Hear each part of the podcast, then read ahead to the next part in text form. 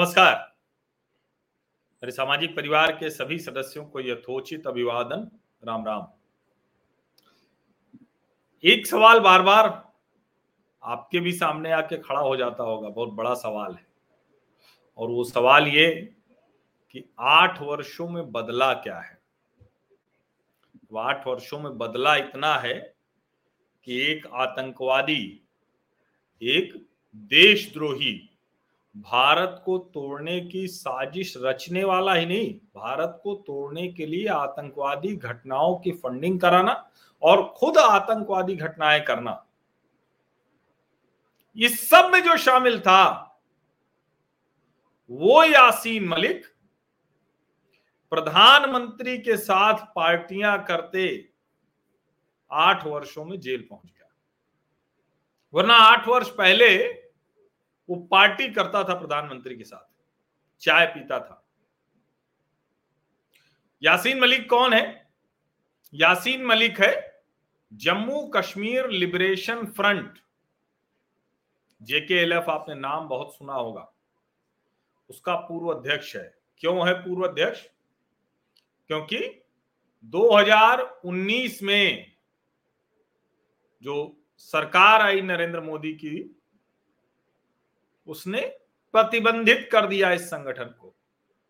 JKLF, वरना Kashmiri सेपरेस्ट, separatist movement और जाने क्या क्या कहा जाता था। यहाँ तक कि घाटी से बहुत से ऐसे लोग बैठते थे टीवी की डिबेट में, जो भारत विरोधी बातें नियमित तौर पर कहते रहते थे। नियमित तौर पर। लेकिन अब वो ऐसे लोग टीवी की बहस छोड़िए, घाटी में भी नहीं रह पा रहे। आठ वर्षों में इतना बदला। वो जो यासीन मलिक है, जम्मू कश्मीर लिबरेशन फ्रंट वाला, उसके ऊपर क्या हुआ? यूएपीए सेक्शन 16 टेररिस्ट एक्ट, आतंकवादी हरकतें करना। 17 raising funds for terrorist act, यानी आतंकवादी घटनाओं के लिए आतंकवादी हरकतें करने के लिए, हमले के लिए फंड जुटाना। 18 conspiracy to commit terrorist act यानी साजिश रचा कि आतंकवादी घटनाएँ करनी है, कैसे, कहाँ बम धमाका करना है, कहाँ गोली मारनी है, किसको मरवा देना है। And twenty being member of terrorist gang और ऑर्गेनाइजेशन यानी एक आतंकवादी संगठन का सदस्य होना। और 120 भी तो क्रिमिनल कॉन्स्पिरेसी है तो वो तो लगनी ही लगनी थी। 124 है सेडिशन आईपीसी जिसकी बड़ी चर्चा हो रही तो राजद्रोह तो ये हटी जाना चाहिए, देशद्रोह बाकी रहना चाहिए, जिसके लिए अलग अलग धाराएँ हैं। 2019 में इस यासीन मलिक को गिरफ़्तार किया गया, जब भारतीय जनता पार्टी नरेंद्र मोदी की सरकार दोबारा आई। नहीं आई होती सरकार ना तो यासीन मलिक कभी गिरफ़्तार नहीं होता। हो सकता है कि यासीन मलिक आपको किसी बड़े मीडिया कॉन्क्लेव में ज्ञान देता हुआ मिलता। 2019 में मोदी सरकार आई तो उसको पकड़ा किस मामले में? Funding of terror and separatist activities in Kashmir valley March 2019 में एफआईआर हुई एनआईए ने की नेशनल इन्वेस्टिगेटिव एजेंसी ने। उसको अलग अलग धाराओं में जो मैंने बताया आपको, उस सब में बंद किया। हवाला के ज़रिए पैसा आता था और जम्मू और कश्मीर में ये सब वो कर रहा था। उसमें क्या क्या शामिल था? पत्थरबाजी कराता था। सिक्योरिटी फोर्सेज पे हमला कराता था। स्कूल जलवा देता था। पब्लिक प्रॉपर्टी का नुकसान कर देता था। कुल मिलाकर भारत के विरुद्ध युद्ध छोड़, छेड़ रखा था। एनआईए ने आरोपी बनाया और कहा कि कई ऐसे कश्मीर बेस्ड हवाला ऑपरेटर है जिनसे उसको पैसा मिलता है। कहाँ कहाँ से पैसा आता है? पाकिस्तान के अलावा ढेर सारे ऐसी जगहें हैं, उसमें लश्कर तैयबा एलईटी वो भी फंडिंग करता है। मार्च 2022 में कोर्ट ने, अदालत ने चार्जेज तय किए। यासीन मलिक के साथ साथ शब्बीर, शाह, राशिद इंजीनियर, अल्ताफ फंतूश, मसरत और इसके अलावा जो हुर्रियत के और दूसरे जो नेता थे। अदालत ने ये जब चार्ज तय किया तो बहुत स्पष्ट तौर पर ये कहा ऑब्ज़र्व किया कि ये लोग खूनी खेल खेल रहे थे कश्मीर में। आप सोचिए, जो व्यक्ति 2014 के पहले तक प्रधानमंत्री के साथ चाय पार्टी कर लेता था, जो व्यक्ति 2014 के पहले तक बाकायदा मीडिया कॉन्क्लेव में यूथ आइकॉन हो जाता था। दिल्ली में जिससे मिलकर पत्रकारों का एक बड़ा समूह खुद को लिबरल जर्नलिस्ट मान लेता था और मानता था कि हम बहुत बड़ा काम कर रहे हैं। सही मायनों में देशद्रोही निकला। और फारूक अब्दुल्ला ने उसके लिए क्या कहा था 2019 में? Choosing death over going before new Delhi इसके लिए बड़ी तारीफ़ की थी। और कमाल की बात यह है, चार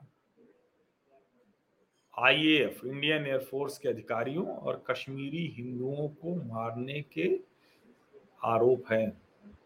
उसके बावजूद बिट्टा कराटे आपको याद होगा, जिसने साफ़ साफ़ इंटरव्यू में कहा था उस वक्त। और अब एनआईए ने ये सब किया। सरकार नहीं होती तो एनआईए भी नहीं कर पाता। अगर भारतीय जनता पार्टी की सरकार नहीं होती, नरेंद्र मोदी की सरकार नहीं होती तो हो सकता है कि ये अभी भी पार्टी कर रहा होता। अभी जेल में सड़ रहा है, सड़ेगा। ज़ाहिर है, सरकार की ही वजह से यह है। आठ वर्षों में क्या बदला है?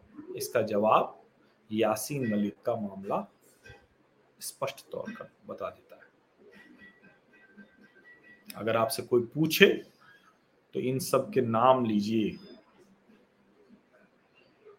आपको ध्यान में होगा वो क्या क्या रशीदी नीमेर जो विधायक था किस किस तरह की बात करता था, भारतीय टीवी चैनलों पर आकर बहस करता था। और ये एक मसला नहीं है पूरे कश्मीर में हुर्रियत कॉन्फ्रेंस और जेकेएलएफ इनकी आतंकवादी हरकतों का शिकार निर्दोष मासूम लोग होते रहे। उसमें क्या हिंदू, क्या मुसलमान? ज़ाहिर है, कश्मीरी हिंदुओं पर तो अत्याचार हुआ ही हुआ। सोचिए आप। लेकिन जो कश्मीरी मुस्लिम है, उनको भी आए दिन आतंकवादी मार जाते हैं, उनको भी निशाना बनाते हैं। ये सब काम इस तरह के संगठन, इस तरह के लोग, ऐसे आतंकवादी संगठन और ऐसे आतंकवादी कर रहे थे। और उनको जो जम्मू कश्मीर के मेन स्ट्रीम पॉलिटिशियन है जो मुख्यमंत्री रहे, जिनका परिवार है, जो बरसों से सत्ता, सुख भोग रहे हैं तो वो तो समर्थन करते ही रहे ऐसा आतंकवादियों को। दिल्ली में बैठी हुई जो सत्ता है, जो 2014 के पहले तक रही, वो भी समर्थन करती रही। ऐसा दबाव बना रहा कि किसी भी सरकार को लगता था कि इनसे बात नहीं करेंगे तो कश्मीर में कुछ हो ही नहीं सकता। कश्मीरियों के लिए कोई बात ही नहीं हो सकती। एक तरह से ये स्वघोषित नवाब थे। आतंकवादी घटनाएँ करते थे। भारत के विरुद्ध युद्ध छेड़ते थे। क्या क्या नहीं काम करते थे? और इनको दिल्ली में बहुत, जिसको कहे ना कि वो शब्द है ना, इज़्ज़त अफजाई, वो मिलती थी। तो अगर अब कोई पूछे कि आठ वर्षों में क्या बदला तो बस यही बता दीजिएगा। यही बताने के लिए अभी ये वीडियो मैंने किया है। आप सभी का बहुत बहुत धन्यवाद। सब्सक्राइब ज़रूर कर लीजिए, नोटिफिकेशन वाली घंटी दबा दीजिए, लाइक का बटन भी दबा दीजिए, क्योंकि ये जो राष्ट्रीय विमर्श है, सार्थक, सकारात्मक राष्ट्रीय विमर्श, इसको मज़बूत करना ही पड़ेगा। बहुत बहुत धन्यवाद।